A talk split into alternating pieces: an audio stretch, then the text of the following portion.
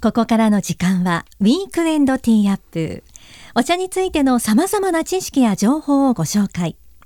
昭和8年創業の老舗日本茶専門店、玉水園の専務取締役で、日本茶インストラクターの玉木幸夫さんに、お茶の種類や入れ方、お茶の効能や歴史について、さらには日本文化や食の話題、様々な日本茶の魅力をご紹介していただきます。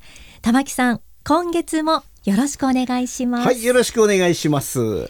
今日から3月に入りました。3月だね。本当春めいてくるね。これからね。ようやくというね、うん感じですよね。嬉しいよ。なんかウキウキするわ。じゃあウキウキしながら今週もお届けしていきましょうか。玉木さんとはね、よくこの暦のお話もしていますけれども、ねうん。今日が3月1日、はいはい。で、あさってがはい。3月3日、はい。ひな祭ひなり祭りだね。ですよね。前にあの節句の話したよね。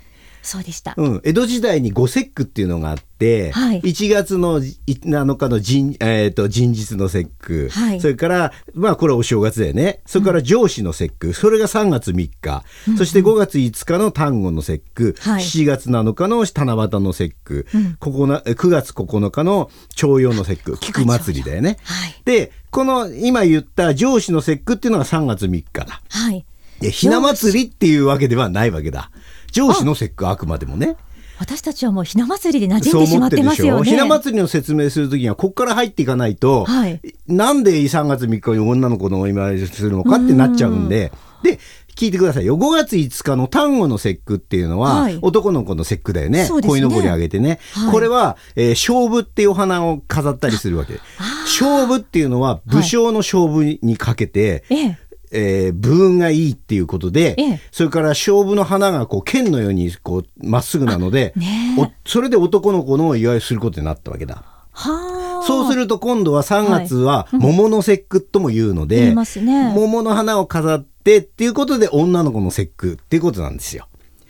でこれが具体的に広がっていったのはい。実は上司の節句っていうのは実はどういうことをするかというと、はい。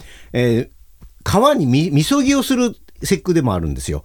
裸になって、はい。あの水をかけて清めてあのね人肌の人形をはい。肌にこすりつけて、ええーこう今までの悪いあれをふーっと吹き吹きかけてはい。川に流すってことをやっていた。の。上司の節句の時に。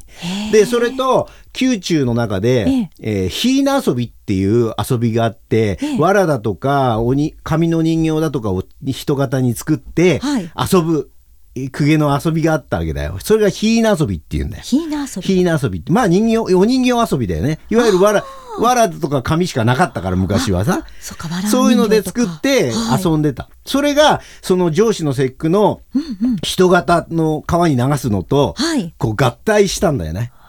それで。人形を飾るっていうのが江戸時代に大流行りになったの。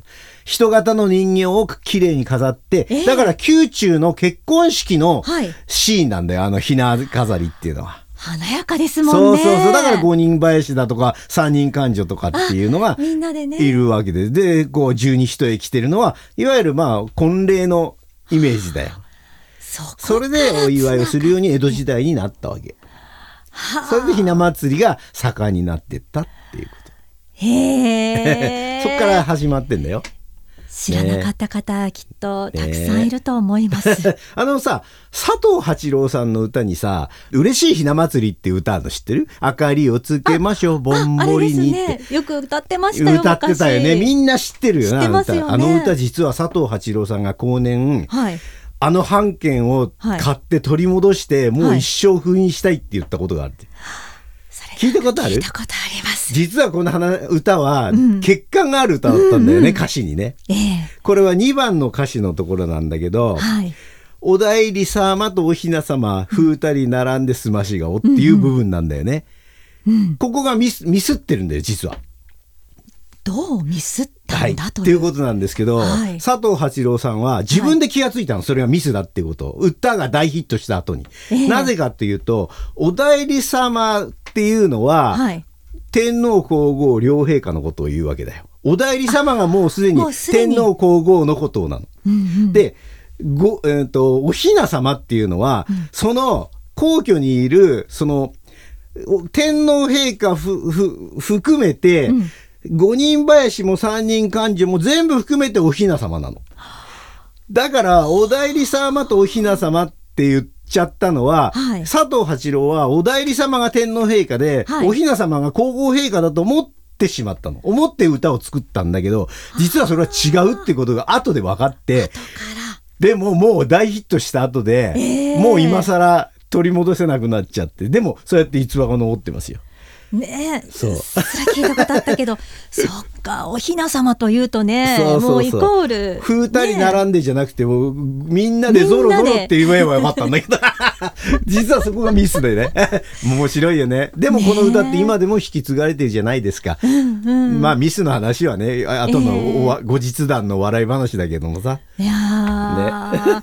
深いところまでお雛様のねお話できましたね。ちなみにさお雛様右どっちを右にに並べるかっていう話なんだけど、はい、これも、関東と関西では関西っていうか京都と関東では違うんだよね。あ、そうなんですそうなんですよ。こちらから見て、はい、えー、関東びなは、えっ、ー、と、男びなが左側に来る。はい、で女女性がお雛様女性が右側に来るの。関東びなは、うんうん、京都の京びなは逆だから。これはどうしてかっていうともともと京都の方が先だったんだけど最初は正しかったんだけど、はいええ、要は文明開化になって、えー、日本も国際社会の儀礼を引き引き継ぐようになって、ええ、国際社会の礼儀っていうのがあるわけだよ。そうするとそれが逆なのよ。日本とあそれで海外とね。そう海外に合わせるようになったのが大正時代ぐらいからなんだけど、えー、だから大正天皇の写真見ると、はい、えー、今の並びになってます？だへえ そうそう。並び方、ね、今は関東美名が主流。主流なんですね。なんです。国際社会に合わせてるのよ。なるほどなんかその辺もねいろんなね、ね、きっと考え方はありそうですけれどもね、ね、京都はほらかたくなに何も変えないから昔からやってることはずっとこのまんまっていう年柄だから、ね、そういうのも大事ですよね。そうそうそうそう。残していくっていうちょっと何かがあったからって言ってすぐ変えないからね、あ 素晴らしい京都、はい、それだけ頑固なんだな。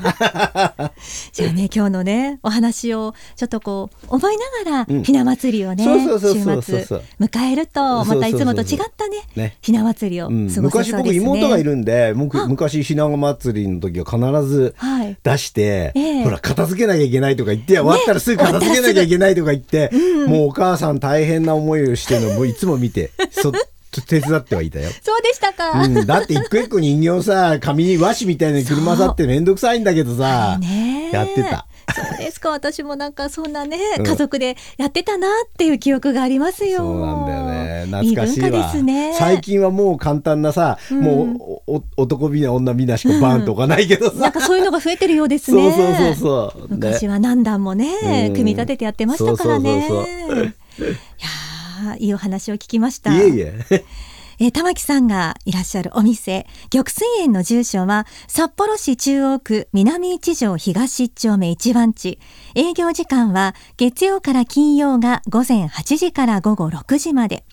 土曜日は午前8時から午後4時まで。定休日は日曜日と祝日です。ぜひ、お店にもお出かけください。玉木さん、今週もありがとうございました。はい、どうもありがとうございました。